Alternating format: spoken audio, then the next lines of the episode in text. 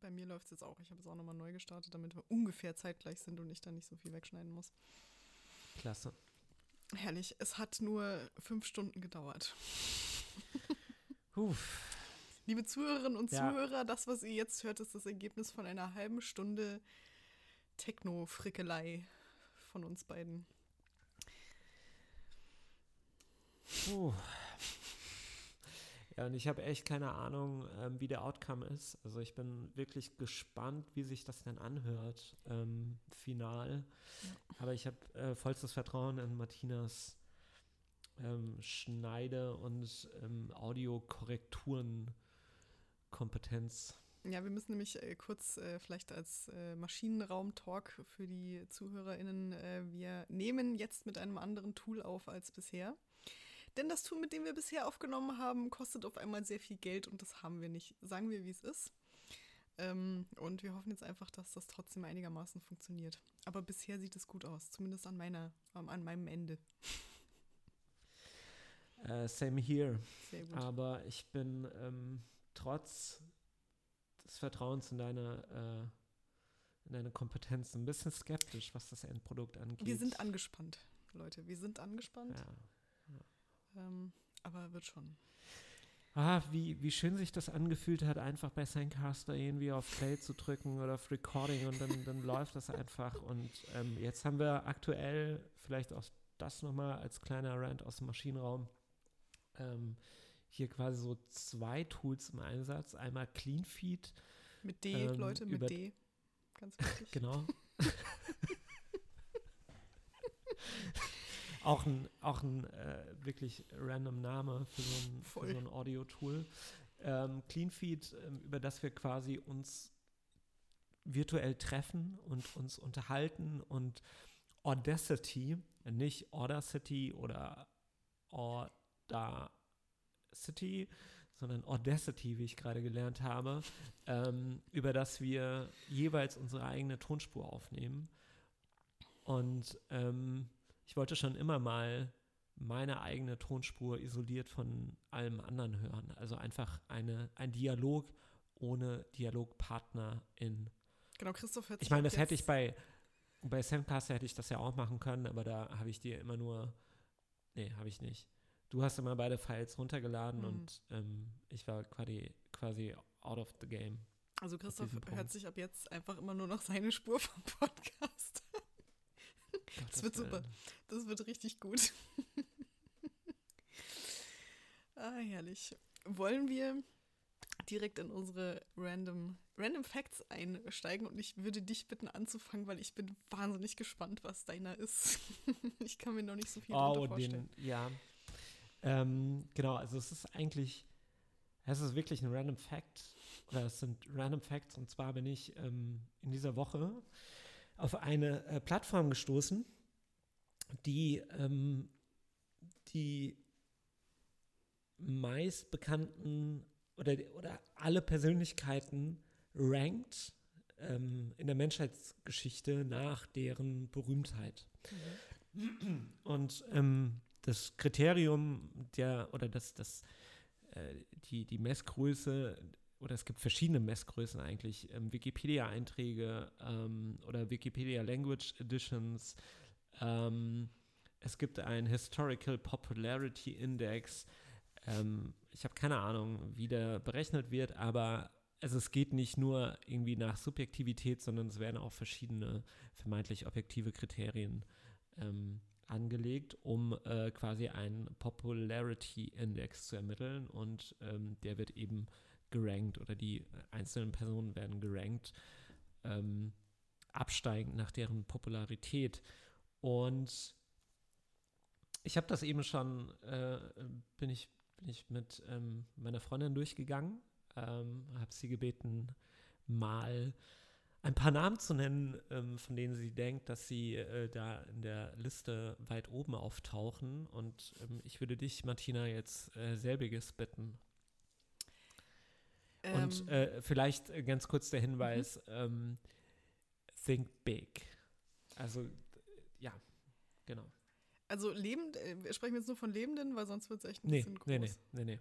Also, ähm, äh, alle, alle, also irgendwelche Figuren aus der Menschheitsgeschichte, von denen du denkst, dass sie Ja. echt berühmt waren oder bekannt. Also es geht, geht Ruhm ist ja irgendwie auch so ein bisschen subjektiv. Es geht eher um, okay, wa, was, was sind denn so Figuren, die ähm, die Menschheitsgeschichte auch am, am meisten beeinflusst haben? Vielleicht Mhm. so. Äh, oder ja. Kannst du einfach mal raushauen, was, so, was dir so einfällt. Also als allererstes würde ich sagen, Jesus, Mohammed, David. Einfach weil die äh, quasi jeden erreichen, selbst Menschen, die sich mit Popkultur nicht auseinandersetzen oder keinen Zugang zu Popkultur haben. Ähm, dann würde ich sagen, äh, ja gut, Hitler. Ähm, mh, ich überlege. Napoleon. Ähm, Taylor Swift. Michael Jackson. Madonna. Ähm, Mahatma Gandhi. Mm, Ronaldo. Also Ein, so, ein, ein Fußballer wolltest du unbedingt noch reinbringen. ich habe gerade wirklich so überlegt, was, was sind so äh, Figuren, die irgendwie jeder, egal ob der kleine Junge in Indien oder irgendwie das Teenie-Mädel in den USA, zumindest schon mal gesehen hat oder kennt. Aber also ob das stimmt, ne, kannst du mir jetzt sagen. Ähm, also du warst mit, mit dem ersten Take oder mit den ersten drei Namen schon ganz nah dran. Also Mhm. mit Muhammad und äh, Jesus hast du zwei der Top 3 Mhm. genannt. Ähm, also tatsächlich ist äh, Mohammed auf Platz 1. Mhm. Ähm, wie gesagt, bemessen an äh, sowas wie Wikipedia Language Editions etc. Ähm, aber Jesus hat tatsächlich noch mehr. Ähm, allerdings ist der Popularity Score irgendwie ähm, bei Mohammed höher. Mhm. Deswegen nur, nur Platz 3 für Jesus Mhm. und äh, Platz 1 für Mohammed. Ähm, Platz 2 ist übrigens Isaac Newton. Hä? Ähm, ja, das Okay. hat mich auch ein bisschen überrascht. Also ich weiß jetzt nicht, warum Isaac Newton ähm, höher gerankt ist als Jesus. Oder Taylor Ähm, Swift, sind wir ehrlich. Oder äh, Taylor Swift. äh, Verena hatte tatsächlich auch ähm, Taylor Swift ziemlich am Anfang genannt. Hm. Ähm, ich glaube, das ist einfach so der Recency Bias oder Mhm. so. Also der ähm, Bias, dass, dass man aktuelle Persönlichkeiten irgendwie ähm, ja, höher einschätzt als, ähm, keine Ahnung, irgendwelche Persönlichkeiten aus der Geschichte. Äh, Napoleon ist, ähm, by the way, auf Platz 12, Hitler Mhm. auf Platz 14. Mhm. Ähm, wen hattest du noch genannt? Ronaldo, Gandhi.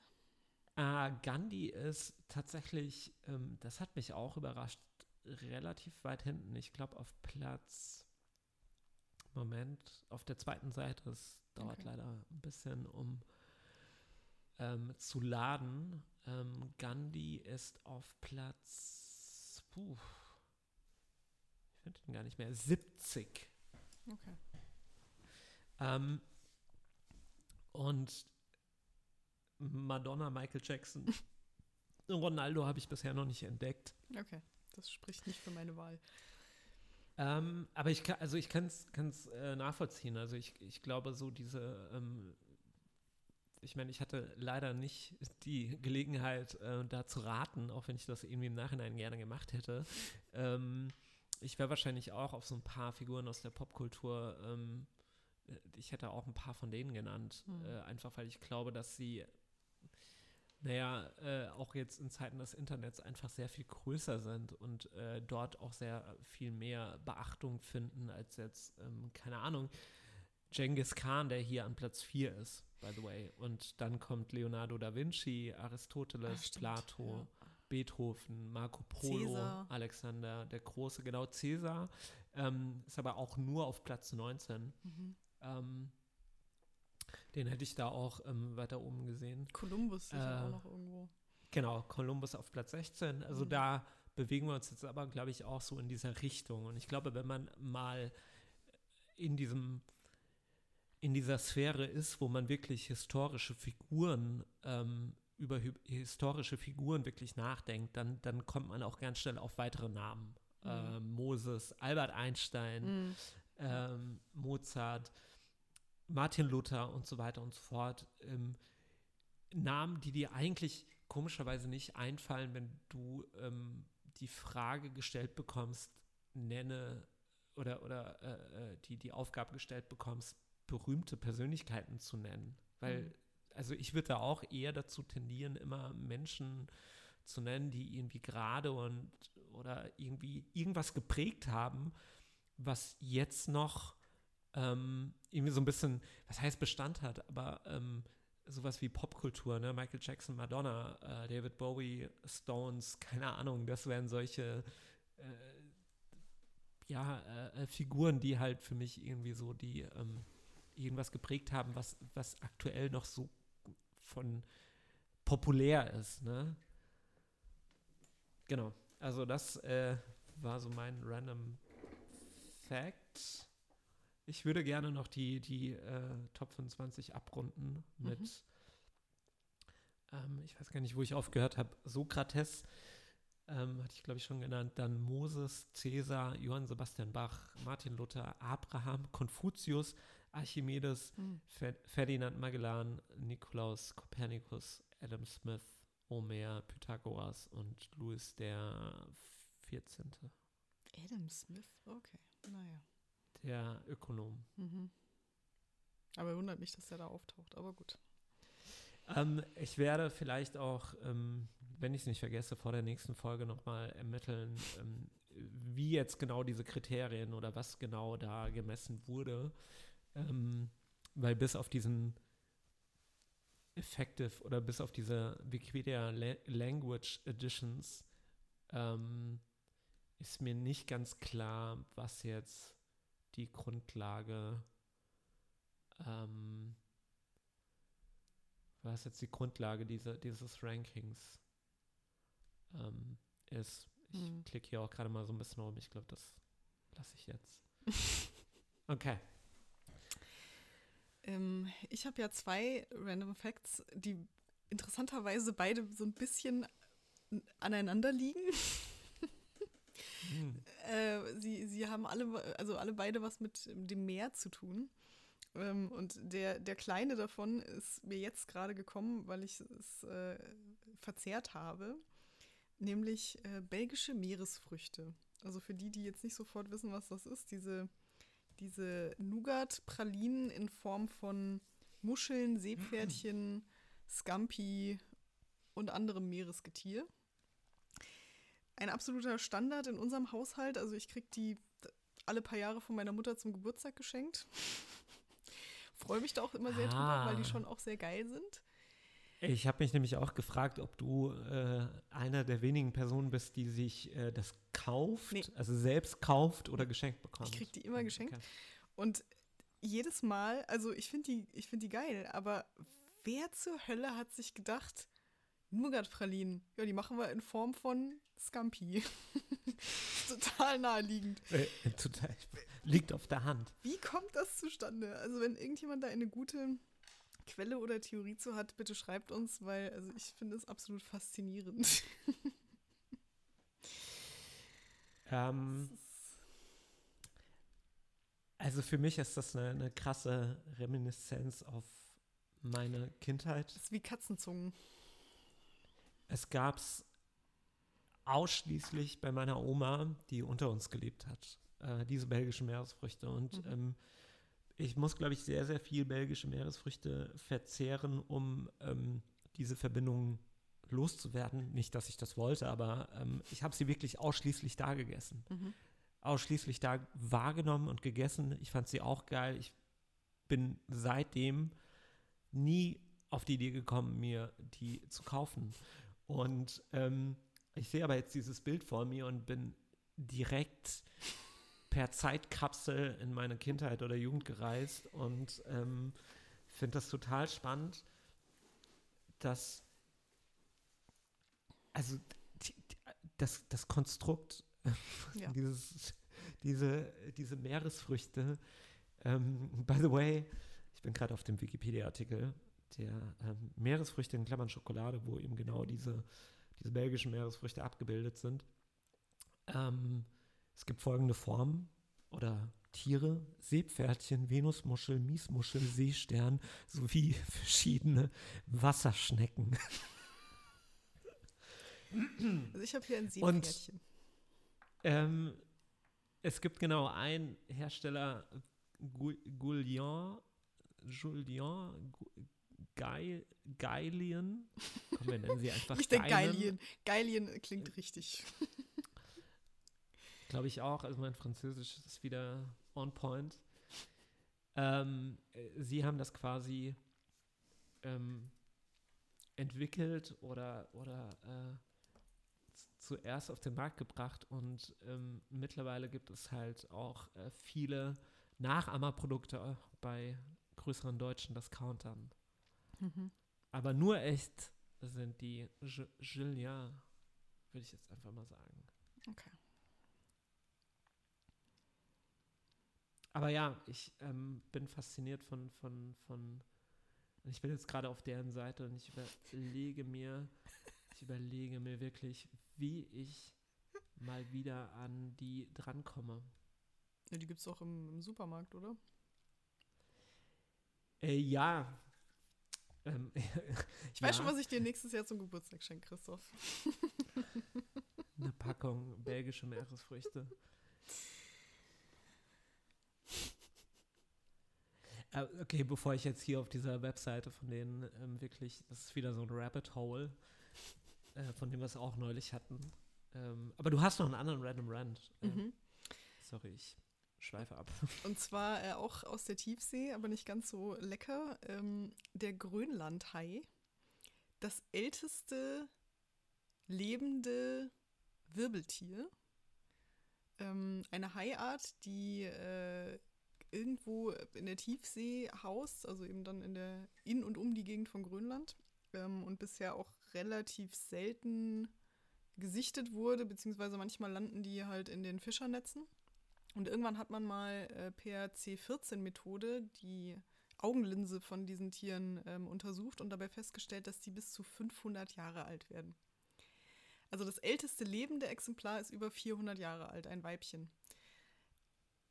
Und das finde ich so, also das, das wow. sprengt einfach mein Hirn. Also dieses Tier war auf der Erde, als Napoleon noch gelebt hat. So. Das ist einfach nur krass. Und ähm, also die ernähren sich von, äh, von Robben und irgendwie äh, Fischen, äh, sind wohl teilweise blind. Also zumindest dieses Weibchen ist irgendwie blind oder so, was sie dann mal untersucht haben. Ähm, und wenn man mal Bilder sucht, ich finde, die sehen total bizarr aus, weil die sehen aus wie so, ähm, so Betonpoller, die man unterm Meer vergessen hat. Also die haben so eine ganz komische graue Patina irgendwie. Die sehen wirklich aus, als wären sie irgendwie aus, aus Beton oder aus, ähm, aus, aus Asphalt oder so. Also es ist äh, ganz, mhm. ganz abgefahren und ähm, völlig faszinierend. 400 Jahre. Ich habe versucht, es mir vorzustellen. Das muss krass langweilig sein. Gescheitert, ja. Oder sie haben halt einfach ein komplett anderes Zeitempfinden, wovon ich irgendwie ausgehe. Das kann sein. Ähm, aber ähm, ja, es wäre halt, es wäre mal wirklich interessant äh, zu, zu, zu wissen oder zu erfahren, mit was sie ihre Tage so zubringen oder wie so ein, wie so ein Tag, des, also als, als Grönlandhai aussieht. Oh, heute wieder Robben jagen, gar keinen Bock. Die sind so flink. Übrigens, Die sind so flink. Ich, Im Vergleich ich, äh, wahrscheinlich zum Grönlandteil. Ja, ne, der sieht irgendwie so behäbig aus, aber wahrscheinlich sind die gar nicht so Total. behäbig. Ähm, sie haben auch Feinde. Äh, man vermutet als Fressfeinde Pottwale und Orcas. Und ähm, dann gibt es noch eine ähnliche Art zum Grönlandhai, nämlich den pazifischen Schlafhai, was ich irgendwie sehr niedlich finde. Also Geiler Name. Irgendwie sehr cool. Und mein absoluter Lieblings-Fun-Fact zu ähm, Grönlandhaien ist, Hubert von Geusern hat 2020 ein Lied mit dem Titel Grönlandhai veröffentlicht. Kann man mal reinhören. ich, hätte, ich hätte nie gedacht, dass der Name Hubert von Geusern hier mal im Podcast fällt, aber da wären wir nun. Ich glaube, es gibt fast nichts, was nicht in diesem Podcast fällt. das stimmt auch wieder. Müde und genervt der Podcast, in dem alles diskutiert wird, selbst mhm. Hubert von Geusern. Faszinierend. Den, by the way, meine Eltern.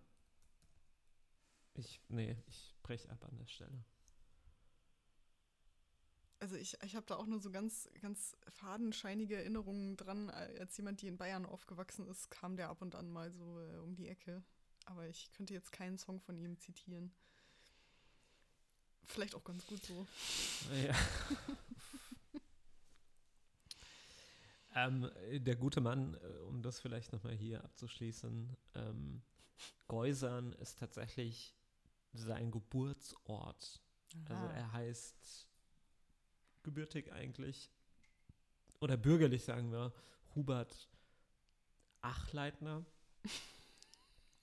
Gibt es einen bayerischeren Nachnamen, frage ich da. Ich will nicht klug scheißen, aber der ist Österreicher. Wenn es das Salzburger Land ist, kommt es ganz drauf an, an welchem Punkt der Geschichte du Das drauf stimmt. guckst. Das stimmt. ähm, er ist in, in, in Oberösterreich in den Hm. 50ern geboren worden. Also ich, ich Okay. ähm, glaube, das war dann, Dann, dann schon. nehme ich es nehm zurück. Ähm, aber ich ah, finde trotzdem, Martina, es- Mensch, es ist überhaupt kein, überhaupt kein Drama, nicht zu wissen, dass Hubert von Geusern aus Österreich kommt. Herrlich. so, Ja, passend dazu, ähm, ich, okay, ich, bin, ich, ich- bin interessiert. Ich, ich, bin interessiert, ich wie du segwaye, die, äh, nein, ich, ich versuch's heute gar nicht. Ich segwaye einfach mit 100 km/h in dieses Thema rein, was überhaupt nicht zu dem passt, was wir gerade besprochen haben. Ähm, es geht heute nämlich um Melancholie. Und ich würde von dazu. Hubert von Geusern zu äh, Melancholie. Es, es, es kann wirklich, heute kann wirklich alles passieren. Vielleicht hat er ja auch einen Song, der so heißt, wer weiß. Wobei Melancholie ist eher so ein Song, den, den gibt es von Wir sind Helden oder so. Sportfreunde Stiller. Ja, oh, herrlich. Ähm, ich lese mal wieder die Wiki-Definition vor, es sei denn, du möchtest unbedingt. Das Hm. ist, Nein. also das ist ja schon dein Part. Das ist ja schon festgeschrieben. Okay. Die Melancholie, lateinisch Melancholia, ich nehme jetzt nicht hier diesen ganzen Sums mit, woher das alles kommt, schwarze Galle, entsprechend der bis in das 19. Jahrhundert in der europäischen Medizin vorherrschenden Humoralpathologie, der mit der Milz als Speicherorgan im Gegensatz zur gelben Galle, als deren Speicherorgan die Leber galt, in Zusammenhang stehende kalttrockene Leibessaft. Der Satz ist immer noch nicht zu Ende bezeichnet eine durch Schwermut bzw. Schwermütigkeit, Schmerz, Traurigkeit oder Nachdenklichkeit geprägte Gemütsstimmung, die in der Regel auf keinen bestimmten Auslöser oder Anlass zurückgeht. Das war der längste Satz, den ich jemals bei Wikipedia vorgelesen habe. Ein, In- ein Satz aus der Hölle. Wirklich, in Bezug, hat den Günter Grass geschrieben oder so. In Bezug auf eine psychische Disposition oder ein Krankheitsbild ist der Begriff Melancholie im 20. Jahrhundert weitgehend durch den Begriff der Depression ersetzt worden. Der Melancholiker ist ein Mensch, bei dem das melancholische Temperament überwiegt. Der Begriff Melancholie wird in Philosophie, Medizin, Psychologie, Theologie und Kunst behandelt. Eine ähnliche Bedeutung haben der romantische Weltschmerz und der Trübsinn. Schwarzgallig finde ich auch einfach, das sage ich demnächst auch, wenn jemand fragt, so, oh, bist du irgendwie schlecht drauf, dann sage ich, ah, du, ich habe Ja, einfach ein wieder bisschen schwarze Galle. ist- Daran anschließend, ähm, das war mir auch nicht bekannt, der Begriff ähm, kommt quasi aus der sogenannten Säftelehre. Genauer, genauer gesagt, der Vier-Säfte-Lehre. Es klingt wie so ein, wie so ein fancy Diätplan. Genau, also es gibt laut, ich muss noch mal schauen, auf, auf wen das zurückgeht. Ähm, also quasi, dass, dass, dass äh, die Theorie besagt, dass ähm, der Mensch aus vier Säften besteht. Oder dass vier Säfte für, für die menschliche Gesundheit ähm, wichtig sind. Ähm, und zwar ist das ähm, Blut, ne? Mhm. also das so, ähm, Schleim Mhm. und ähm, zweimal, zweimal Galle. Einmal die schwarze, genau, einmal die Mhm. schwarze Galle und die gelbe Galle, Mhm. glaube ich, ist das andere. Ähm, genau, und das geht auf ähm, Hippokrates zurück. Hm. Äh, und, er, also quasi wird das so ein bisschen als der Vorläufer ähm, für die moderne Psychologie gesehen. Und ähm, weil diese Lehre auch besagt, dass äh, quasi der Mensch nur gesund sein kann oder erst dann gesund ist, wenn alle vier Säfte äh, im Einklang, also im Gleichgewicht sind. Mhm. So.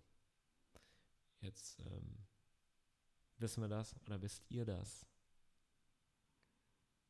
Ich überlege Ja, gerade. genau. also, Und äh, ja, wa- was was, sind überlegst noch du mal, noch? was, was sind nochmal, also äh, Melancholiker, Choleriker und dann gibt es doch noch andere Ausprägungen.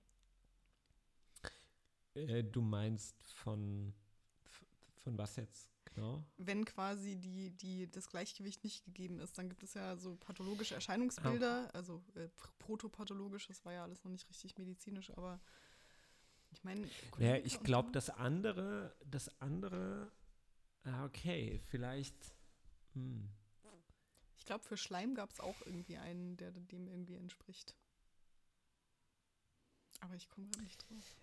Äh, oh, Phlegmatiker. Interessant. Phlegmatiker. Ja, genau, richtig, richtig, richtig. Ich habe es mir gerade vom Ähm, Englischen hergeleitet. Wir haben, wie kamst du drauf, by the way? Phlegm ist Schleim im Englischen. Also Ah. Phlegm geschrieben. Ich bin immer wieder erstaunt ähm, über, dein, über deinen Horizont an, an Wissen. Ähm, so, äh, pass auf, also hier nochmal äh, zusammengefasst, ähm, Mhm. die, die vier Ausprägungen oder die vier, in Anführungszeichen, Krankheitsbilder. Melancholisch ist, äh, wenn bei ihm die schwarze Galle überwiegt. Äh, cholerisch ist, wenn er eine höhere Menge an gelber Galle besitzt. Mhm. Sanguin ist, wenn Blut die vorherrschende Substanz an- in ihm ist. Dieser Men Mensch erscheint selbstbewusst, fröhlich, optimistisch, ausdrucksstark und kontaktfreudig. Phlegmatiker ist, oder wie mein Vater sagen würde, Flashmatiker, ist, wenn er eine hohe Menge an Schleim in seinem System hat. Dieser Mensch ist ein Grübler, aber auch fair, ruhig, kompromissbereit und hart arbeitend. Also ich finde das Konzept ziemlich spannend, muss ich Mhm. sagen, jetzt gerade. Ähm, insbesondere auch durch diese, äh, äh, ähm, ja, diese Charaktereigenschaften, die jetzt scheinbar damit irgendwie einhergehen oder die den einzelnen ähm, Überschüssen an, an verschiedenen Säften irgendwie zugewiesen wird. Also ich finde das nicht, nicht unspannend. Hm. Ja, und ähm, unser Thema natürlich heute ein Überschuss an schwarzer Galle. Was auch immer das dann tatsächlich ist, aber ich will es gar nicht so genau wissen. Das klingt, klingt auf jeden Fall nicht, nicht ganz so angenehm, nicht, ganz so nice. Nee. Ja. Ähm, ich hatte direkt zu dieser Definition äh, eine Anmerkung, die du ja dann sekundiert hast, ähm, äh, weil in, in der Wiki-Definition hieß es ja, dass der Begriff weitgehend durch den Begriff der Depression ersetzt wurde.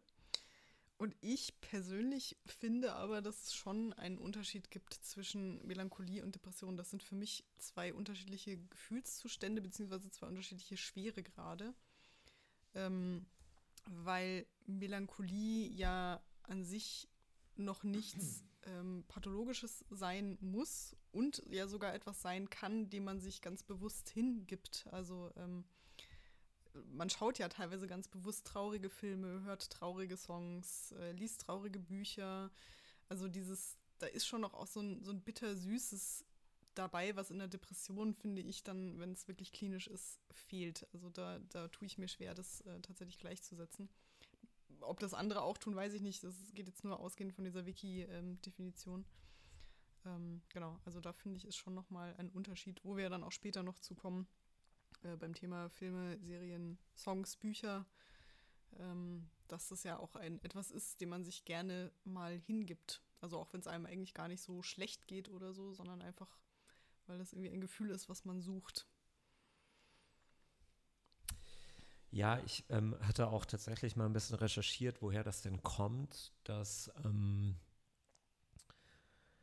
Melancholie quasi mit Depressionen gleichgesetzt wird oder äh, quasi synonym ähm, verstanden wird. Und ähm, ich habe jetzt nicht den einen Grund gefunden, aber ich, ich kann mir vorstellen, ähm, dass es darauf zurückgeht, dass wohl im Mittelalter ähm, die Melancholie nicht mehr als, ähm, ja, wie soll ich sagen, nicht mehr als willkommenes Gefühl ähm, behandelt wurde, sondern dann eher als ähm, vergiftetes oder mhm. als, als Gefühl, was wiederum den, äh, den Zweifel an Gott äh, äh, in Menschen weckt und ah ähm, das, also das jetzt mal plump gesagt, Melancholie in der Philosophie und auch bei den, bei den griechischen Philosophen eher so ein bisschen als ähm, angenehm oder als ähm, ein bisschen offener aufgefasst wurde und dann wiederum mit ähm,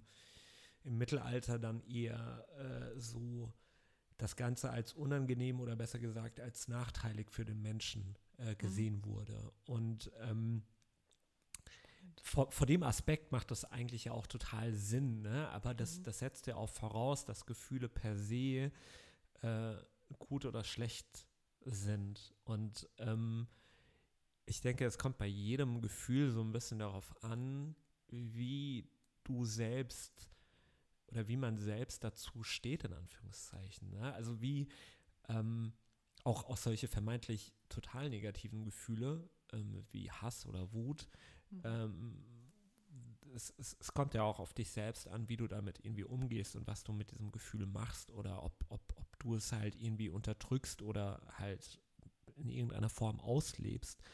Ähm, oder das einfach da sein lässt. Und bei Melancholie, also für mich schon, um nochmal auf diesen Unterschied zur Depression ähm, ähm, einzugehen, ähm, also für mich ist gibt es da schon zwei sehr, sehr krasse äh, Unterschiede. Zum einen ist Melancholie für mich so ein eher zeitweiliges, ähm, temporäres Gefühl und Depression sowas Dauerhafteres. Mhm. Also natürlich kannst du dich irgendwie auch in Momenten depressiv fühlen, aber das wirklich klinisch-pathologische Bild der Depression ist für mich ein, ein, ein, ein, ein Zustand mehr als ein Gefühl. So. Mhm. Und ähm, zum anderen ähm, ist auch, auch da, also darin, also das, das eine ist halt eben äh, so, so, ein Zustand, das andere besteht, äh, also es ist wirklich so ein, ein, äh, ein Gefühl, das man erleben kann. Und da liegt für mich halt auch nochmal der, der Unterschied, auch wenn das irgendwie miteinander so verbunden ist, ähm, dass ja, Melancholie ist etwas, was, was aufkommt und, und wieder geht. Und man mhm. kann mal länger und mal kürzer davon irgendwie betroffen sein, aber ähm, es ist einfach ein, ja, ein, ein, ein, ein temporäres Phänomen, wo, wogegen halt die Depression für mich eher ein, ähm, ein Zustand, einen Zustand beschreibt. Und ähm, trotz allem ähm, finde ich, ist so eine Abgrenzung, also ich, ich kann schon auch nachvollziehen, wieso man das häufig gleichsetzt oder warum das irgendwie so in einem Atemzug irgendwie miteinander äh, oder auch genannt wird. So, ähm, weil mhm. auch gerade sowas wie Trübsinn und Weltschmerz, ähm, was ja im Wikipedia-Artikel auch genannt wird als, als ähm, ähnlich von der Bedeutung her, ähm, das liegt natürlich auch schon, schon irgendwie im, im vermeintlich unangenehmen Spektrum des menschlichen Empfindens. Mhm. Aber nochmal, ähm, es kommt ja immer darauf an, inwiefern ähm, man das zulässt. Und das vielleicht auch nochmal ganz kurz an der Stelle ist auch irgendwie eine, eine ähm, ein Gegenstück zur Depression, weil Depression an sich ist ja auch das, die Abwesenheit von, von Gefühlen oder mhm. von Gefühlswelten. Ne? Also das steckt ja schon im Wort an sich. Da ist ja viel Unterdrücktes und so weiter und so fort. Und Melancholie ist ja ein aktives Erleben eines Gefühls und daher schon für mich irgendwie was anderes als ähm, depressives Erleben oder ein depressives, ähm, eine depressive Stimmung. Ähm, ich finde auch, der Unterschied ist so ein bisschen die, die Freiwilligkeit. Also Melancholie ist so ein Gefühl, dem man sich, wie eben gesagt, ja auch mal gerne freiwillig hingibt, indem man sagt, ich gucke jetzt mal einen traurigen Film oder ich, ich höre jetzt mal eine Band, die in mir so ein, so einen süßen Schwermut auslöst. So, das ist ja eine bewusste Entscheidung. Eine Depression ist eigentlich nie eine bewusste Entscheidung. So, ähm, das finde ich auch nochmal. Aber klar, wie du schon sagst, es gibt, es gibt so eine Schnittmenge. Also es gibt schon überschneidende, ähm, ein überschneidendes Erleben bei beidem. Ähm, nur, dass eben Melancholie etwas ist, wo ich quasi auch wieder rausgehen kann, wenn ich denn möchte. Und Depression halt nicht so eben. Das, das ist aber grundsätzlich auch spannend, unabhängig davon, ähm, über welches Gefühl wir uns jetzt unterhalten. Also mit, mit Freiwilligkeit meinst du quasi die, ähm, das bewusste Hervor genau. äh, oder das, das bewusste Hineinbegeben in ja. Gefühle.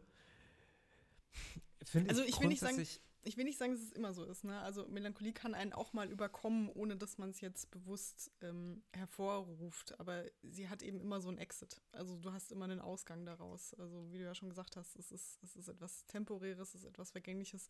Man kann da quasi auch wieder aussteigen, was bei einer Depression ja nicht so ohne weiteres möglich ist. Ich finde, ähm, also eigentlich ist das quasi nochmal noch mal Stoff für eine, für eine eigene Folge, dass ähm, so dieses dieses Thema Freiwilligkeit oder ähm, das bewusste Erleben von Gefühlen und wie schwer wir uns oder also auch persönlich ich mich damit tue, ähm, Gefühle einfach als ja grundsätzlich überhaupt Gefühle zu erleben oder wie, wie wir uns damit auseinandersetzen und wie, wie stark wir teilweise, und da kann ich jetzt auch nur von mir reden, ähm, manche Gefühle halt schnell wieder loswerden will und andere wiederum sehr ähm, ja, willkommen heiße und andere halt eben als, als also unwillkommen empfinde, so oder halt eben möglichst schnell eben wieder loswerden möchte.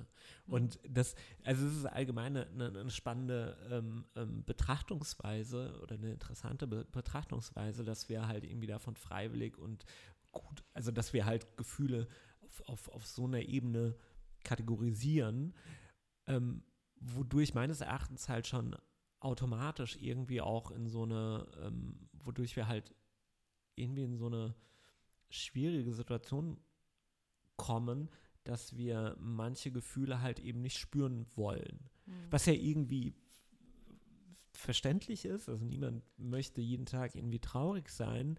Aber ich glaube, dieses Unterteilen in gut, schlecht oder in auch willkommen, nicht willkommen führt halt erst dazu, dass wir ähm, ja, manch, dass, dass manche Gefühlswelten bei uns einfach so verweisen, ähm, weil wir eigentlich nur darauf bedacht sind, sie möglichst schnell wieder loszuwerden. Mhm.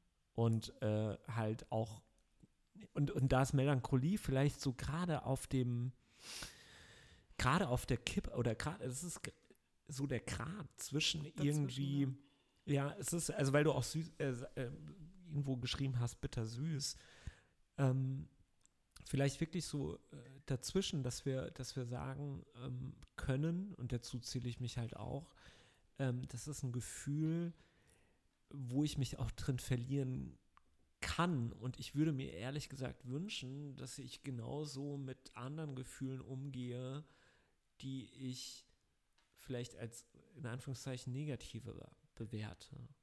Ja, also genau, dass ich genau, dass ich andere Gefühle genauso erforsche, wie das jetzt mit Melancholie irgendwie vielleicht, dass ich mich da eher so ein bisschen neugierig so umsehe und so, ah, guck mal und ah und ähm, statt halt irgendwie zu sagen, boah, nee, oh, das fühlt sich unangenehm an, das möchte ich nicht. Mhm. So. Und das ist, also das finde ich super interessant, wo ist da die, wo ist da die, die, der, der, ähm, die Grenze und ähm, wo können wir da vielleicht, oder wie können wir dadurch, oder wie kann ich dadurch auch irgendwie da ein bisschen, Anführungszeichen, besser werden? Ich glaube schon, dass sich das äh, auch auf deinen auf deinen Horizont einfach oder auf dein persönliches Empfinden schon auswirkt, wie du mit deinen eigenen Gefühlen halt umgehst. Ich glaube auch, dass das, ähm, also deswegen habe ich gerade noch mal kurz was ergänzt da an der Stelle. Ähm, ich glaube, dass sowas auch sehr ähm, Gesellschaft, also sehr in einem gesellschaftlichen Kontext steht. Äh, mir kam nämlich gerade, ich glaube, ich habe schon mal irgendwo anders bei Nostalgie oder so auch schon mal erwähnt, mir kam gerade die Romantik, also als ähm, mhm. kulturelle gesellschaftliche Phase, wo ja Melancholie ein ganz zentrales Thema war. Also die Leiden des jungen Werther, äh, mhm. Edgar Allan Poe, diese schwarze Romantik. Ja. Also man hat sich bewusst in dieses düstere Friedhöfe, Ruinen, Zerfall, also dieses Morbide auch so ein bisschen. Das war total en vogue. Also das war etwas, das hat man gelesen, das hat man erzählt, konsumiert, geschrieben, man hat sich gekleidet wie der junge Werther. Also das war ja wirklich so ein Popkultur, also so ein, so ein Proto-Popkulturphänomen fast schon. Und ähm, da zum Beispiel war es dann total, also da hat man, hat man, glaube ich, weniger Hemmung gehabt, sich diesem Gefühl hinzugeben, als jetzt zum Beispiel in der neoliberalen Moderne, wo quasi traurig sein und äh, nicht funktionieren und äh, negative Gedanken haben, quasi per se schon so, ein, so einen blöden Stempel aufgedrückt bekommt, von wegen, das ist jetzt nicht erwünscht oder so. Ähm, deswegen glaube ich, dass das, und das passt ja auch zu dem mit dem Mittelalter und so, was du gemeint hast, ne? Mhm. Also, dass es, dass es immer Epochen gibt, wo bestimmte Gefühlshaltungen positiv oder negativ ähm, belegt sind oder willkommener sind oder weniger willkommen sind, was sicher auch dann was mit dem Individuum macht und wie es halt damit dann umgeht. Total, und das schlägt eigentlich, ähm, oder das, das es knüpft eigentlich genau an das an, was ich irgendwie gerade äh, auch im, im, Kopf hatte oder, oder äh, versucht habe zu sagen. Weil ich kann mir sehr, sehr gut vorstellen, dass ähm, halt dieses Verhältnis zu Mel Melancholie oder auch ähm, zu Gefühlen schon auch durch ähm, ja die aktuelle gesellschaftliche ähm, oder die aktuellen gesellschaftlichen Normen, Werte und Verhaltensmuster geprägt sind. Also mhm. ähm, in einer Gesellschaft, die auf Produktivität äh, und, und, und äh, Leistungsfähigkeit ausgelegt ist, äh, in der hat natürlich sowas wie Melancholie irgendwie keinen keinen großen Platz, weil es ja erstmal irgendwie was, was in Anführungszeichen träumerisch Verlorenes äh, hat ja, was Unproduktives hat, also was mhm. eigentlich die Pro Produktivität hindert. Und mhm. aus dem gleichen Grund ähm, scheint es auch im Mittelalter dann wiederum in so eine, ähm, in, in Verruf in Anführungszeichen oder halt eben negativer äh, bewertet worden zu sein, dass ähm, damals ich muss gerade noch mal recherchieren, es war auch eine sehr bekannte ähm, Persönlichkeit, ähm, Thomas von Aquin, mhm. ähm, der ähm, in dem Artikel oder in dem Podcast, äh, den ich dazu gehört habe, ähm, quasi so ein bisschen theoretisiert hat, dass die Melancholie halt verhindert, dass sich Menschen die, oder dass, dass sie dadurch an Gott zweifeln. Und, ähm, und das ist ja irgendwie vielleicht so ein bisschen das, das ähm, ja, übergreifende Motiv auch wie Gefühle beurteilt werden, ist immer, welches, was ist so ein bisschen das höchste Gut gerade in der Gesellschaft oder in der, keine Ahnung was, ähm, in der aktuellen Zeit und ähm, wie verhalten sich Gefühle dazu? Mhm. Und äh, sowohl im Mittelalter als auch jetzt scheint das halt irgendwie, scheint die Melancholie und ähnliche Gefühle irgendwie, ja, es scheint, scheint im Wege zu stehen scheint dem im Wege zu stehen, nach was wir streben. Mhm. Also, oder nach, nach was so im, im, in der Gesellschaft gestrebt wird, Leistungen und so weiter und so fort, Wohlstand etc. Ähm, und das finde ich eigentlich sehr spannend, dass, dass das so halt, dass das danach beurteilt wird und halt in der, bei den, bei den Griechen in der Philosophie und so weiter, ja eher so ein, so ein sich sich selbst erforschen oder das, das Leben als solches zu erforschen, die, die äh, Charaktereigenschaften, die Verhaltensmuster, dass da halt plötzlich, also dass da ein ganz anderer Umgang irgendwie auch damit stattgefunden hat. Ähm, und ich glaube schon auch, dass wir in, in solchen Zeiten dann immer erkennen, wie schwierig es ist, ähm, sowas wie Gefühle in Anführungszeichen auszublenden oder halt eben äh, äh, äh nicht zu nicht erleben zu wollen, zu was das dann führt, nämlich eigentlich wahrscheinlich zu einer Entfremdung von uns selbst so. Hm. Und ähm, zu einem Anstieg könnte ich mir vorstellen, aber das ist jetzt wahrscheinlich zu kausal, äh, zu einem Anstieg von, von seelischen Erkrankungen und dergleichen. Hm. By the way, ähm, äh, kannst du zufällig ähm, das, das Gemälde, ähm, was immer so auftaucht, wenn man Melancholie googelt, ist. Ähm, das kannte ich gar nicht. Du hast das ins Dokument geschrieben, aber mir sagte das tatsächlich nicht. Ich kenne von Munich nur den Schrei. Genau. Ähm, es war mir auch nicht bewusst, dass es ähm, dass quasi das aus derselben, nicht Feder, aus demselben Pinsel stammt. Ähm, es ist halt beim Wikipedia-Artikel, ähm, wird ein Gemälde von Edward Munch ähm, ah.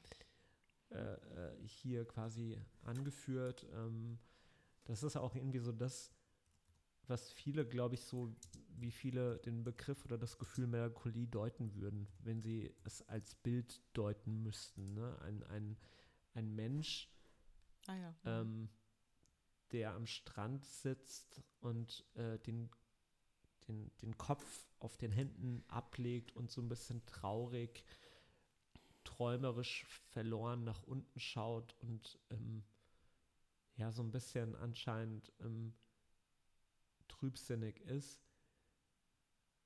Man könnte jetzt natürlich, man könnte jetzt natürlich auch dieses Bild weiter interpretieren. Was ich nur sagen wollte, ist, dass das auch in der Romantik, glaube ich, entstanden ist. Ne? Also zumindest in der Epoche, in der zeitlichen Epoche der Romantik. Ähm, das kann sein, da bin ich, äh, also was bildende Kunst angeht, bin ich leider auch ein Noob. Ähm, ich guck mal.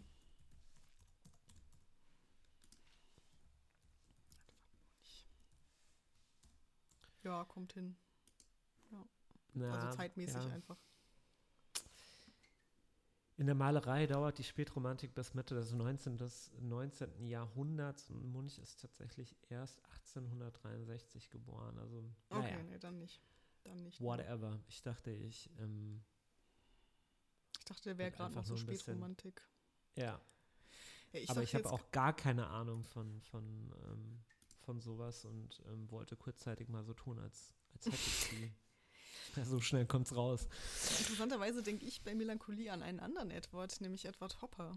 Also Nighthawks und diese ganzen ähm, Bilder, die auch so eine, die so eine Großstadtmelancholie ausstrahlen. Mm. Für mich mhm. zumindest. Also mhm. finde ich das, und das ist so dieses Bittersüße, was ich eben meinte. Das, das hat sowas was, was man ja auch irgendwie dann bewusst sucht, weil es irgendwie so eine Schönheit hat, irgendwie diese Stimmung, diese, diese, vor allem die Lichtwirkung bei ihm ist ja so ein ganz großes Thema und so. Und da rede ich jetzt auch, also mit, mit, den, mit den zwei Bröckchen Nischenwissen, die ich über Edward Hopper habe. Aber da dachte ich jetzt gerade dran und dann dachte ich noch an diesen, ich komme gerade nicht auf den Namen.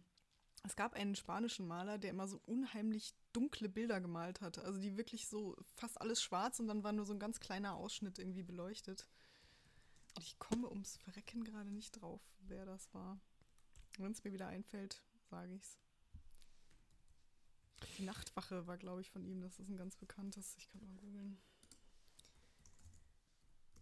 Also mit Edward Hopper hast du mich auf jeden Fall abgeholt, äh, muss ich sagen. Ich habe mir gerade seine, seine Bilder nochmal angeschaut und ähm, Nee, die Nachtwache ist nicht von dem. Sehe da auf jeden Fall was, was ähm, sehe da dieses Gefühl. Und das Interessante ist eigentlich, dass es nicht so präsent ist oder nicht so ähm, ähm, stark auch in den Vordergrund gestellt wird wie bei ähm, jetzt Edward Munch zum mhm. Beispiel, aber halt irgendwie es, es, es ja, schwingt auf jeden Fall mit. Schwingt definitiv mit und das ist ja. das, ähm, ja, wenn ich mal ganz viel Geld sehen. habe, dann kaufe ich mir einen Hopper. Vielleicht nicht Nighthawks, weil das ist wahrscheinlich ungefähr das teuerste von ihm, sondern ein kleineres Werk, aber. Ja, und das halt auch irgendwie in, in so gefühlt allen IKEA-Stores als ähm, mm, ja. Repro hängt. und in manchen Studenten-WG-Klos. ja. Ich finde ich find tatsächlich auch, ähm, wenn wir schon dabei sind, dass ähm, das Bild von ihm, wo eine Frau auf einem Bett sitzt und nach draußen mhm. schaut. Mhm. Das finde ich, ähm, also das, das ist, das würde ich mir definitiv auch äh, aufhängen. Ja, ich finde, wie gesagt, der hat einfach so eine tolle Lichtwirkung immer. Also Lichteinfall ist bei dem immer so ein ganz großes Thema. Ja. Ähm. Das Einzige, was mich irgendwie ein bisschen irritiert, ist, diese ähm, Frau hat anscheinend irgendwie keine Augen. also es sind einfach schwarze, schwarze Löcher. Und es scheint aber bei, bei ihm so ein bisschen. Ich habe übrigens den Künstler gefunden. Mhm. Und wie heißt der? Goya. Wie bitte? Goya. Goya. Francisco de Goya. Den habe ich gesucht. Der hat ganz viele Bilder, die immer so sehr düster, sehr dunkel, immer nur mit einem ganz, mit einer ganz kleinen mm, Lichtquelle. Mm. Ich glaube, der Nachtalb und sowas. Das, das, das, sind so Bilder, die ich auch irgendwie damit ähm, assoziiere. Puh. Okay, ja. ja. Wobei das schon, schon die, dunkle, die sehr dunkle Seite von Melancholie ja. ist. Und ja. Hopper ist quasi die helle Seite, wenn man es so sagen möchte. Okay, kleiner Exkurs in die äh, Kunstgeschichte oder in Aber die Welt gut, der Kunst. Eine gute Überleitung eigentlich zu, ähm, zu meiner Frage, was macht uns eigentlich persönlich melancholisch? Ähm, und da haben wir jetzt ja quasi mit Hopper und so schon mal Beispiele genannt. Ja, Bilder wahrscheinlich, ähm, Bilder auch. Ja, habe ich aber gar nicht so auf dem Schirm gehabt, bis wir jetzt quasi darüber nee. gesprochen haben, beziehungsweise du Munch äh, erwähnt hast. Aber ja, also die, die genannten Bilder und Künstler auf jeden Fall. Ähm, bei mir persönlich, ja. Entschuldige, ich habe gerade, ähm, habe mich gerade gefragt, ob das, ob sich die Melancholie von den Bildern auf mich überträgt, weil ähm, aktuell, also ich kann irgendwie auf dieses Bild von Munch schauen sehe auch diese melancholische Stimmung, aber sie überträgt sich irgendwie nicht auf mich, was bei Songs anders ist. Aber das ist persönliches mhm. Empfinden. Ähm, ja, das nur mal irgendwie so als Zwischen Zwischenruf. Ja, kann ich aber mitgehen. Also ich finde auch, dass bildende Kunst bei mir niemals so einen emotionalen Durchschlag hat wie Musik oder Filme. Also ein Bild wird mich nie so sehr emotional triggern wie Musik oder ein Film oder eine Serie oder so. Das, das ist einfach. Also habe ich noch nie erlebt, dass ein Bild bei mir sowas Krasses auslöst. Ähm, ähm, Martina, ganz kurz, ich habe ja. dich gerade komplett roboterstimmig abgehackt gehört. Oh, jetzt immer noch? Teilweise. Bitte nicht. Äh, es hat gerade ganz, ganz. War ich zu laut vielleicht? Ist es jetzt besser? Jetzt ist es gut, aber okay. die Lautstärke ist eigentlich gleich geblieben. Vielleicht setzt du einfach nochmal neu an. Ja. Ähm, genau, aber was, was äh, mich jetzt abseits von äh, Bildern äh, tatsächlich melancholisch stimmt, ist definitiv das Wetter. also wer mich kennt, weiß, dass Herbst und Winter nicht meine Lieblingsjahreszeiten sind. Also wirklich absolut gar nicht. Und ich gucke gerade raus und es ist wirklich, also hell, hellgrau, aber also komplett grau, kein, kein blauer Fleck, keine Sonne. Das löst bei mir definitiv eine gewisse Melancholie aus. Ähm, was so Bands sind, die bei mir, also die ich dann auch bewusst höre, weil sie eben so diese bittersüße Melancholie bei mir auslösen, sind ganz krass ähm, Arcade Fire, also vor allem da das Suburbs Album und The Neighborhood mhm. oder wie mhm. das heißt. Mhm. Und ähm, Death Cup for Cutie. Also die Indie-Band mhm. ist auch äh, sowas, was extrem dieses Melancholie-Gefühl bei mir triggert. Das kann ich dann auch nicht immer hören. Also wenn ich eh schon irgendwie schlecht ja. drauf bin, dann ist das Musik, um die ich echt einen Bogen mache. Also da, da gibt es dann bei mir knallhart Hansen oder so. Also wirklich so die, die volle Breitseite. Ähm, aber manchmal, wenn mir danach ist, dann ist das so äh, Musik, mit der ich das gut triggern kann. Und dann gibt es bestimmte Orte und ich dachte da direkt an den Hauptbahnhof Kassel. Ich weiß nicht warum, aber ich weiß, dass ich da damals ankam und mich direkt ein Gefühl von Schwermut überkommen hat. Ja, es ist auch ein sehr schwermütiger Ort, aber es ist auch interessant, mhm. dass du ähm, jetzt eher, also schwingt was Negatives mit, in Anführungszeichen, Ne? Mhm. Also bei, bei, bei, bei deinen Beispielen für Melancholie, also auch dieses, ähm, dass eher das ähm, ausgelöst wird, auch durch, ja, äh, was, was ähm, gut, abgesehen von, von Musik jetzt vielleicht, aber Orte, ähm, Wetter, ähm, was sich erstmal, also was sich, was, was erstmal nicht, nicht positiv auf dich oder nicht was sich nicht angenehm mhm. so, was sich nicht in eine angenehme Stimmung äh, äh, versetzt. So. Ja. Ähm, bei mir ist es erstmal ähnlich, wobei das auch genauso gut. Ich weiß ja, ich glaube, ich neige sogar eher in. Ähm, ich, ich weiß gar nicht, ob ich Melancholie wirklich an solche Faktoren irgendwie so festmachen kann. Also sicherlich ist, sind Umwelteinflüsse schon da sehr relevant, aber ich kann jetzt nicht sagen, ich werde eher da oder eher da melancholisch. Also es kann ja mhm. auch irgendwie ähm, auch dieses, auch diese belgischen Meeresfrüchte haben mich irgendwie auf gewisse Weise melancholisch gemacht. Ne? Also indem mhm. ich da halt, wobei das vielleicht eher Sentiment, eine Sentimentalität ist, ähm, mhm. aber eben dieses, äh, ähm, dieses irgendwie diese, diese, dieser Gedanke, dass halt diese Zeit unwiederbringlich vorbei ist ähm, mhm. und dass es irgendwie eine schöne Zeit war und man einerseits so ein bisschen darin schwelgt und andererseits ja so ein bisschen wehmütig ist und äh, ähm, ja auch Nostalgie. ja, genau. Also es, es, fällt mir dann auch echt ja. schwer, dieses Gefühl der Melancholie so zu isolieren und genau zu bestimmen, was es ist und ähm, wann ich das oder wann es Sentimentalität, Nostalgie ist und wann mhm. jetzt Melancholie. Ähm, das ist sicherlich anders als bei den beiden dann doch auch mit ein bisschen mehr Trübsinnigkeit versehen. Ähm,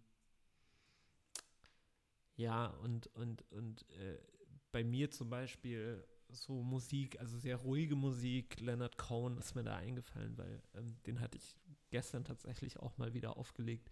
Ähm, das ist für mich schon sehr melancholisch, auch von der Stimmlage mhm. und von, von allem. Ähm, und abgesehen davon, wahrscheinlich bin ich im Herbst, Winter auch öfter melancholisch als im Sommer, aber ich kann es nicht so mit Gewissheit sagen. Ähm, Aber es gibt noch ein, ein, ähm, eine Umweltbedingung, nämlich Gerüche, die mich mm. oft melancholisch oder mm. äh, ja, melancholisch werden lassen. Also so Gerüche mhm. sind für mich so einzigartig, dass ja, sie, sie sehr viel auslösen können bei mir, auch, auch was Melancholisches. Und ich glaube, Melancholie ist auch sowas, was durch irgendeinen externen Einfluss erstmal getriggert wird und wo du dich dann aber, also du, du bist ja nicht melancholisch, indem du dich diesen Geruch die ganze Zeit, ähm, sondern dass, dass du da reinkommst und dass das so ein Gefühl ist, was dann irgendwie anhält, aber was mit dem Ausgangs, mit der Ausgangssituation gar nicht mehr so viel vielleicht auch zu tun hat. Hm. Ähm, und wo man sich dann so ein bisschen drin verlieren kann oder drin, drin bleibt, nachspürt und dann irgendwann wieder draußen ist. So. Das ist super spannend. An Gerüche habe ich gar nicht gedacht, aber jetzt, wo du es sagst, 100 Prozent. Ja. Es ist. Es ist ganz krass. Bei, ja. bei mir halt das, das Sinnesorgan oder ähm, die Empfindung oder das, was wirklich so am eindrücklichsten sein kann. Also ein Geruch, den du irgendwann mal mhm. wahrgenommen hast oder äh, es gibt einfach Dinge, die riechen genau so. Also irgendwie verbindest du, verbinde ich mit, mit Gerüchen sehr viel, auch wenn ich, aber auch mit Berührungen ist es mhm. teilweise so. Also mit, mit haptischen Erfahrungen, die ich gemacht habe, ähm, das kann ich mir auch sehr genau einprägen. Also ich weiß, kann mir heute irgendwie noch, noch so ein bisschen vorstellen, wie sich die Hand von meiner Oma angefühlt hat, die ähm, jetzt mittlerweile vor zwölf Jahren verstorben ist. Mhm. So. Und mit Gerüchen finde ich, es ist so ein bisschen ähnlich, weil die so nuanciert sind, dass sie halt immer, dass kein Geruch so ist wie der andere, so in Anführungszeichen. Ja. Spannend, ja. Nee, das kann ich auch total. Also bei Gerüchen, total nachvollziehen. Und auch, was du meintest mit dem, ähm, dass es manchmal nicht so trennscharf ist. Also ich finde auch Melancholie mhm. ist bei mir oft so ein Mischgefühl. Also da mischen sich mhm. dann Nostalgie, so ein gewisser Weltschmerz oder Ennui, wie man so schön sagt. Ähm, ähm, und dann manchmal auch so eine Gemütlichkeit. Also das ist so dieses, dieses herbstlich-melancholische. Also da kann ja auch mal so ein, so ein, dann macht man Kerzen an und es ist irgendwie alles dunkel und dann hört man irgendwie meinetwegen Leonard Cohen oder eben Arcade Fire oder sonst was. Das, das kann ja sogar so, so ein, wie soll ich sagen, fast tröstliches, so einen tröstlichen Aspekt schon wieder haben. Also es ist, es ist auf jeden Fall kein, kein so scharf umgrenztes Gefühl wie andere, die wir hier vielleicht schon besprochen haben. Aber das ist ja irgendwie auch, ähm, ich glaube, das hatte ich ganz vergessen zu erwähnen am, am Anfang, ähm, ich hatte heute ein, im Vorfeld äh, zur Folge mir noch so einen so Podcast von Radio Wissen angehört über Melancholie und da wurde auch, mhm. ähm, kam eine, eine Person, äh, ähm, ich weiß nicht mehr genau, ob es eine Wissenschaftlerin war oder eine Psychologin, die, ähm, finde ich, den treffenden Satz gesagt hat, dass, ähm, also im, im Vergleich zur Depression macht die Depression macht ähm, eng Mhm. Ne? Also da wird alles enger ähm, und Melancholie macht weit. Mhm. Und ich glaube, der Satz hat total, also den fand ich total eindrücklich, ohne genau benennen zu können, was sie damit so genau meint. Ähm, jetzt, wo du sagst, irgendwie, dass da viele Gefühle mitschwingen, ist genau das wahrscheinlich irgendwie, was ich damit auch verbinde, dass Melancholie selten nur Melancholie ist, sondern halt auch, dass du, dass viele Gefühlswelten angrenzend sind und mhm. du dadurch halt auch so eine Weite bekommen kannst, ne? So eine, so, so, so ein, und plötzlich bist du wieder da und plötzlich bist du wieder da und da fühlt sich, und da ist wieder was anderes und das, glaube ich, ist halt ein krasser Kontrast, Kontrast zur Depression, wo halt sehr viel Leere, sehr viel Enge spürbar ist. Und ich finde bei der Weite, also als ich dein Zitat da das, das Zitat, was du da geschrieben hast, gelesen habe, ähm, dachte ich auch, ähm, Melancholie hat sowas Verbindendes für mich. Also weil es so ein mhm. Gefühl ist, was ja jeder erwachsene Mensch früher oder später mal erlebt. Und da, man fühlt sich da irgendwie so als Teil dieser Menschheitsgemeinschaft. Mhm. So. Mhm. Wohingegen finde ich, Freude ist sowas, was so sehr in mir selbst stattfindet. So. Ähm, mhm. Ähm, klar kann ich mich auch für andere freuen oder mich freuen, weil ich äh, irgendwelche tollen Sachen sehe, die andere Leute machen, so, ne, alles klar. Aber ich, ich finde, Melancholie ist so ein Gefühl, was einen so sehr in dieses, in diese Shared Humanity, wie man im Englischen so schön mhm. sagt, ähm, mhm.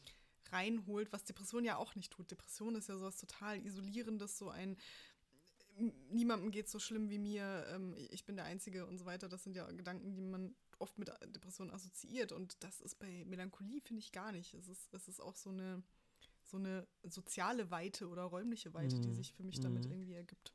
Mhm. Das finde ich auch spannend. Absolut. Absolut, ja. Das, ähm, Es ist, also es ist auch eine interessante Perspektive auf jeden Fall äh, zu, zu schauen, welche Gefühle verbindender oder sich verbindender anfühlen. Mhm. Äh, verbindlicher wäre ja wär falsch, äh, verbindender.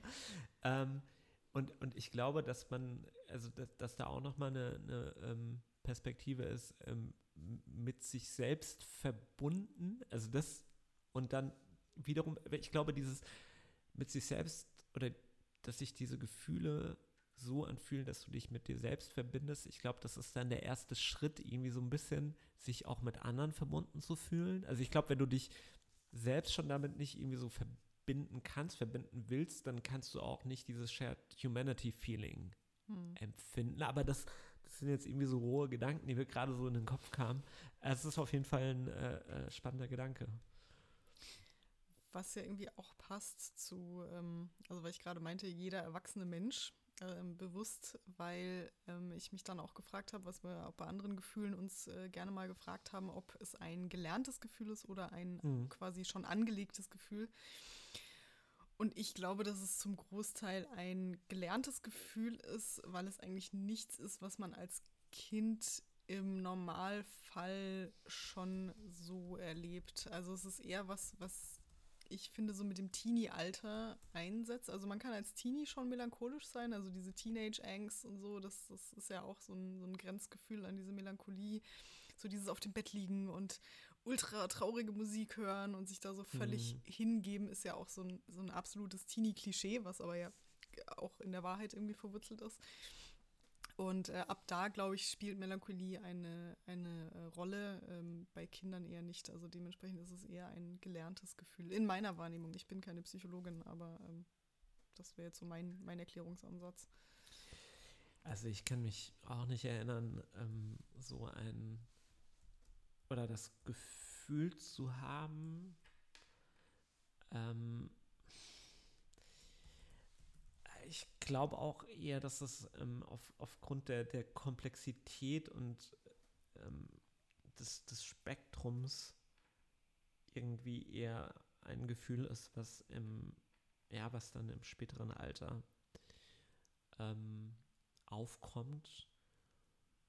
Und dass es eher was mit, mit Erwachsenwerden oder Erwachsensein zu tun hat. Wobei ich auch gerade ähm, mal gegoogelt habe, Melancholie und Kinder und ähm, es durchaus irgendwie Ansätze gibt, ähm, ja, dass das melancholisch veranlagte Kind, also mhm. quasi als Kategorie, ich selbst ähm, bin, da, bin da bei dir. Ich würde das auch eher als erwachsenes Gefühl beschreiben und ähm, als was, was aber in, in, meiner, in meiner Welt, in Anführungszeichen, ähm, empfinden Kinder oder sind, äh, empfinden Kinder halt quasi so diese, ohne Kinder jetzt an sich irgendwie herabstufen zu wollen, ähm, empfinden Kinder halt vor allem Grundemotionen hm, und ja. ähm, schon natürlich gewisse Grauzonen und, und ähm, vielleicht Zwischen, Zwischentöne und Zwischengefühle. Aber Melancholie und ähnliches ist dann doch eher ein, ähm, wie ich finde, sehr, ja, ein, ein erwachsenes Gefühl. Hm.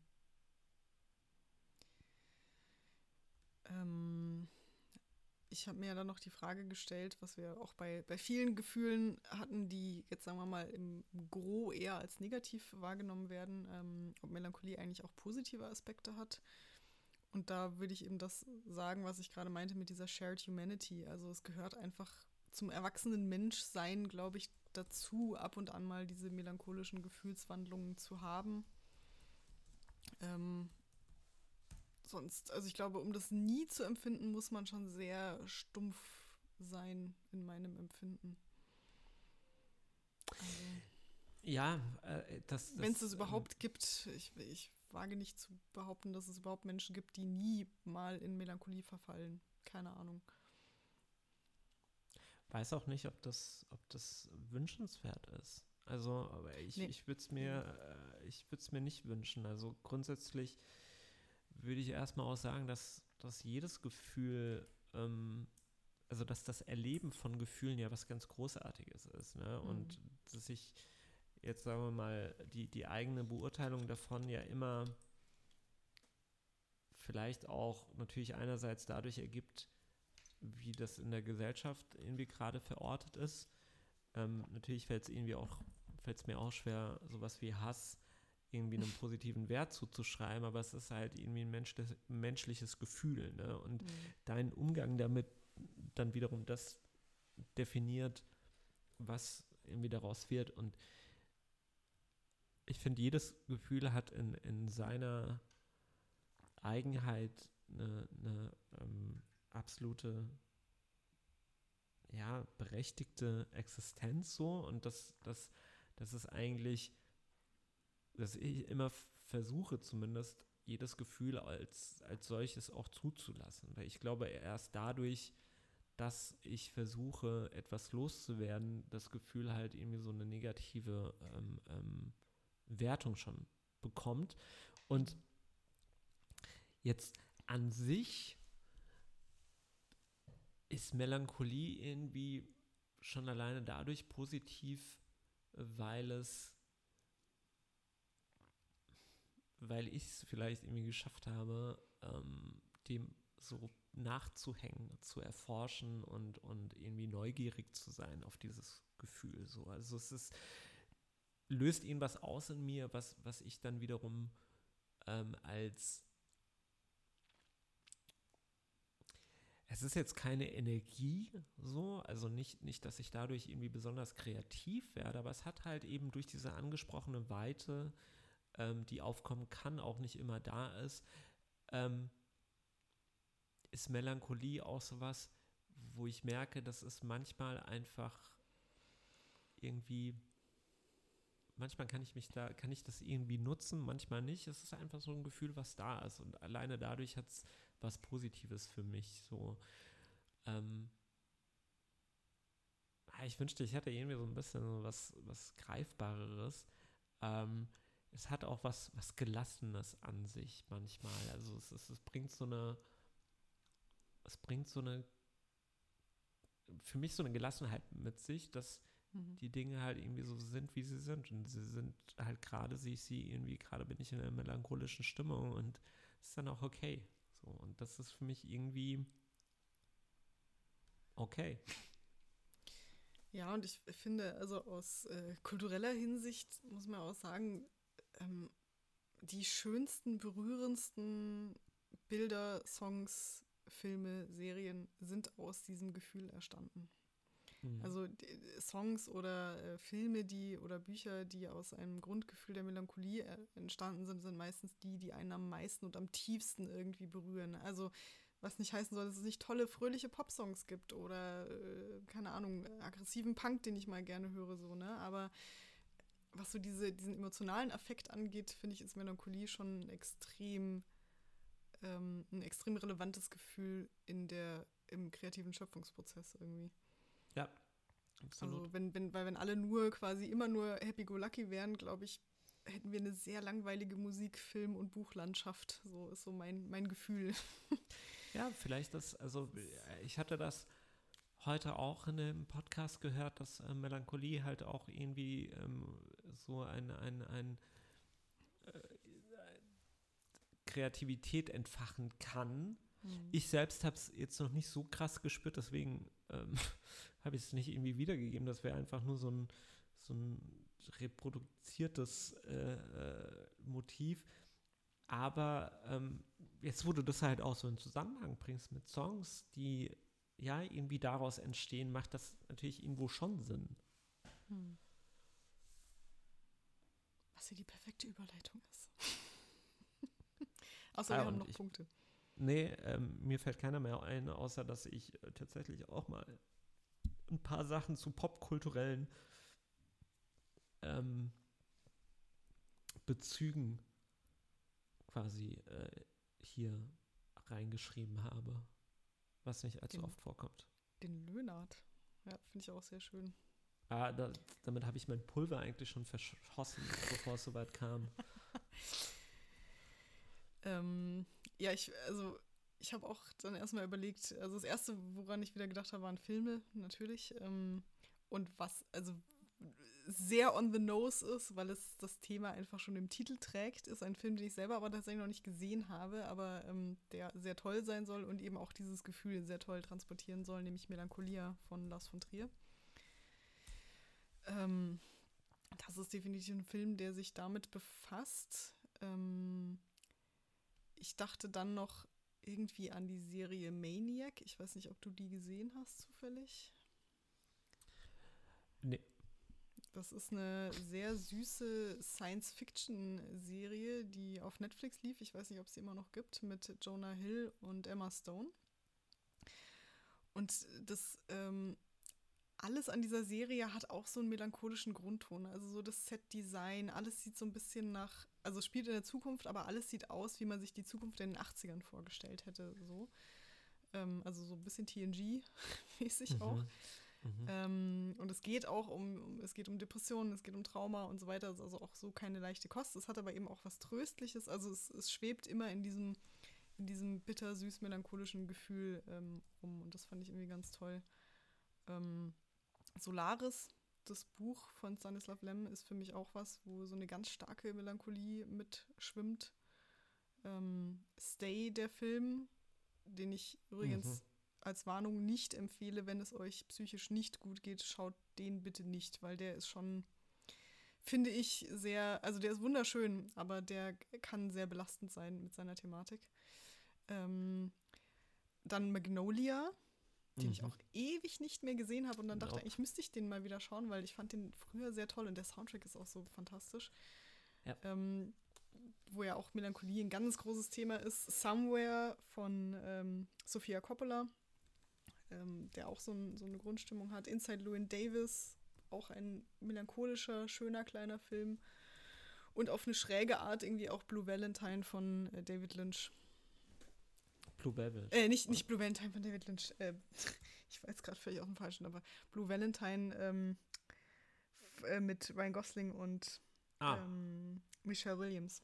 Genau, also dieses Beziehungsdrama, was auch so sehr, ja, blue, also wie man im mhm. Englischen so schön sagt, I got the blues, also das passt extrem gut dazu. Will mich übrigens auch interessieren, warum wir eigentlich blau mit, also ich habe ja auch unser, unser Icon blau gemacht, weil man das ja immer damit assoziiert und ich habe keine Ahnung warum. Würde mich auch mal interessieren. Hm. So. Also grundsätzlich ähm,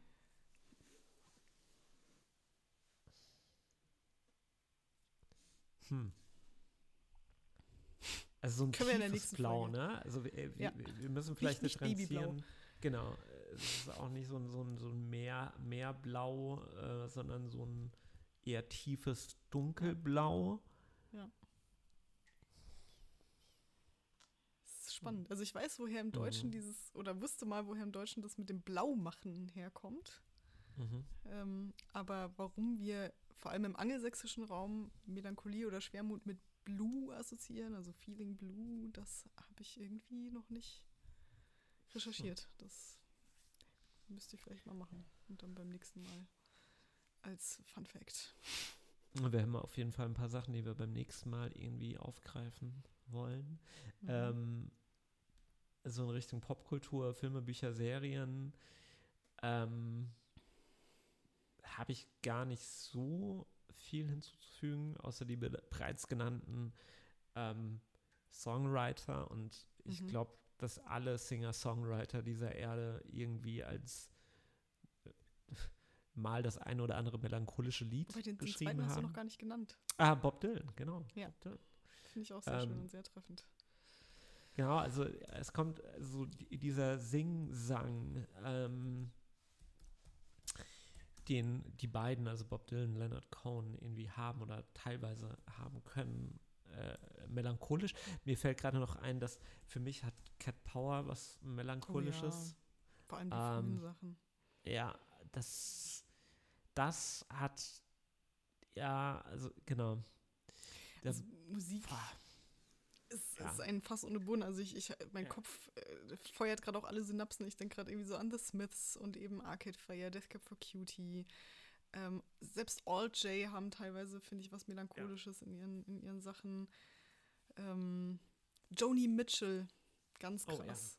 Oh, ja. Äh, PJ Harvey. PJ, um Gottes Willen, ja. Hier, ähm, na, Nick Cave. Der, der Nick Meistermelancholiker. Oh, oh, oh, yes. Oh. Also der hat das, dieses Gefühl ja wirklich perfektioniert. er hat es erfunden. Er hat es erfunden, ja. es gab es vorher gar nicht. ähm, ich kann auch nochmal, wahrscheinlich habe ich das schon dreimal, seinen Newsletter The Red Hand Files sehr empfehlen, mhm. in dem er äh, Fragen von äh, LeserInnen mhm. äh, beantwortet. Ja, sehr ähm, cool lesenswert, auf jeden Fall. Ja. Ja, aber das ist wirklich, also, Musik, The Cure, auch so diese ganze, also auch da habe ich letzt, also gerade noch dran gedacht, ähm, weil Romantik ist ja jetzt schon ein bisschen länger her, aber es gibt ja auch zeitgenössisch äh, Popkulturströmungen, ja. zum Beispiel Emo. Ja, richtig. Emo ist extrem, äh, reitet extrem auf diesem Gefühl rum. Die ganze Grufti-Szene spielt ja mit diesem Gothic. Gefühl. Gothic, ah, genau. Also das, das ist, oder New Wave ist ja auch eher melancholisch. Also auch so ähm, hier ähm, Depeche Mode und so, das war ja auch Mhm. alles eher, es war jetzt nicht so happy-go-lucky Popmusik so, ne? Ja. Und ähm, also das, da, da gibt es echt ein, ein Füllhorn äh, an, an popkulturellen Dingen, die man irgendwie damit assoziieren kann. Das finde ich total faszinierend. Was aber eben, wie schon gesagt, auch daran liegt, dass es halt ein Gefühl ist, was ähm, gerade diese, diese sehr äh, emotional triggernden Kunsterzeugnisse erschafft. Absolutely. Gut gelaunte Leute machen einfach keine gute Musik. Außer Taylor Swift. Gut gelaunte Leute sind, ja gut, das wäre jetzt vielleicht ein bisschen arg, aber ähm, Jetzt kommt Christoph mit seinen Hot Takes. Hot Take, gut gelaunte Menschen sind weniger interessant als ja, schlecht gelaunte, beziehungsweise melancholisch veranlagte Menschen oder melancholisch wirkende Menschen. Also für mich ist es, glaube ich, das hat wahrscheinlich echt auch einige psychologische äh, Gründe.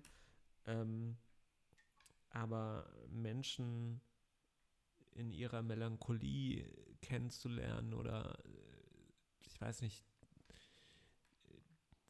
das ist einfach für mich ein, ein, da sind wir vielleicht auch wieder bei dem Verbindenden, Verbind, Hm. Gottes Willen, Verbindlichen. ja, bei dem Verbindenden. Ähm, ich fühle mich, glaube ich, Menschen dann mehr verbunden, wenn ich mit ihnen oder wenn sie mit mir vielleicht auch ähm, die Melancholie teilen, die sie Hm. spüren oder so. Anders als, weiß nicht, Freude. Also natürlich ist das auch ein verbindender Moment oder kann es sein, aber ähm, ich finde Freude halt irgendwie ist auch einfacher zu, zu teilen Ja, als ja. Ähm, Melancholie. Das hast du sehr schön gesagt. Ja.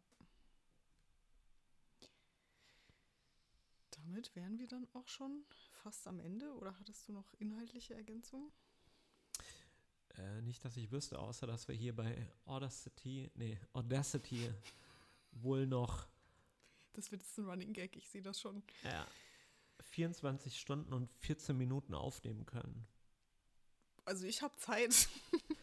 Wir könnten ja mal irgendwann einen 24-Stunden-Podcast. Boah, Ui. boah, nee. Oder wirklich, also es gibt ja diesen, diesen Podcast, ähm, alles, Alles gesagt. gesagt. Ja, ja, Ja. das ist auch krass. Also. Ähm, also einfach mal um zu schauen, wie lange könnten wir. das können, das können wir gerne mal machen. Vielleicht mit irgendeinem so offenen Thema, Ja. wo wir auch einfach. Also, oder bei der nächsten Star Trek-Folge, weil da sehe ich uns auch schon wieder die Zwei-Stunden-Marke knacken, ehrlicherweise. Ähm, wäre das Ich ja glaub, vielleicht was. Also mir wird es auf jeden Fall schwerer fallen, zu irgendeinem beliebigen Thema, also zu einem konkreten Thema, sagen wir es so, was zu Mhm. finden. Aber ich hatte überhaupt keine Probleme, äh, einfach weiterzureden oder Themen zu finden, Hm. die mir gerade in den Kopf kommen. So. Das machen wir mal. Wir machen mal so einen Stream of Consciousness äh, Podcast. oh Gott. Auf Gras. Oh Gott. Nein, das ist natürlich. Wir nehmen hier Aber- keine Drogen. Lieber, wer auch immer hier zuhört und uns einsacken möchte. Vor allem an der Stelle noch so bei 1, keine Ahnung, 27. ähm, ja. Nee, machen wir Ähm, natürlich nicht. Und an der Stelle ähm, auch nochmal äh, der, der Hinweis, ähm, da auch nochmal ein Shoutout an ähm, meine Freundin Verena, die äh, heute Morgen gemeint hat, hey, vielleicht wäre es bei der Folge ganz gut, auch nochmal einen ähm, kleinen ähm, Hinweis äh, zu geben, Mhm. dass wenn Mhm. sich das Gefühl der Melancholie ähm, zu, zu sehr breit macht und ähm, dass ihr oder dass da jemand nicht mehr rausfindet, dann ähm, ja, äh, gibt es sowas wie die Telefonseelsorge, die unter 0800 111 0111 oder 116 123 zu erreichen ist. Äh, das wäre eine gute Adresse, um äh, ja, da rauszufinden und ähm, auch nochmal der Hinweis oder die Ermutigung, sowas auch äh, durchaus zu nutzen, weil das einfach, selbst wenn es nicht so schlimm an ist oder nicht schlimm genug oder keine Ahnung was, dass es gut tut, ähm, sich über sowas mit jemandem zu unterhalten. Genauso wie Ja. wir das eigentlich auch gerade machen. Das ist ja einfach nur ein Selbsthilfe-Podcast für uns. Sind wir ehrlich, es ist einfach eine kostenfreie Therapie, die wir hier machen. Ja. Nee, finde ich total gut. Also Leute, ja, nehmt das in Anspruch. Es gibt Hilfsangebote. Ich habe auch gesehen von der Telefonseelsorge, weil manche Menschen fühlen sich nicht so wohl damit zu telefonieren, haben da irgendwie Hemmschwellen. Die können euch auch per Chat oder E-Mail unterstützen. Ähm, surft da mal hin, wenn es euch treffen sollte. Oder wenn ihr Menschen kennt, ähm, denen ihr das vielleicht als Tipp mitgeben wollt. Auf jeden Fall eine sehr gute Sache. Danke an Verena, das war wirklich eine sehr, sehr gute Idee. Gerade bei dem Thema.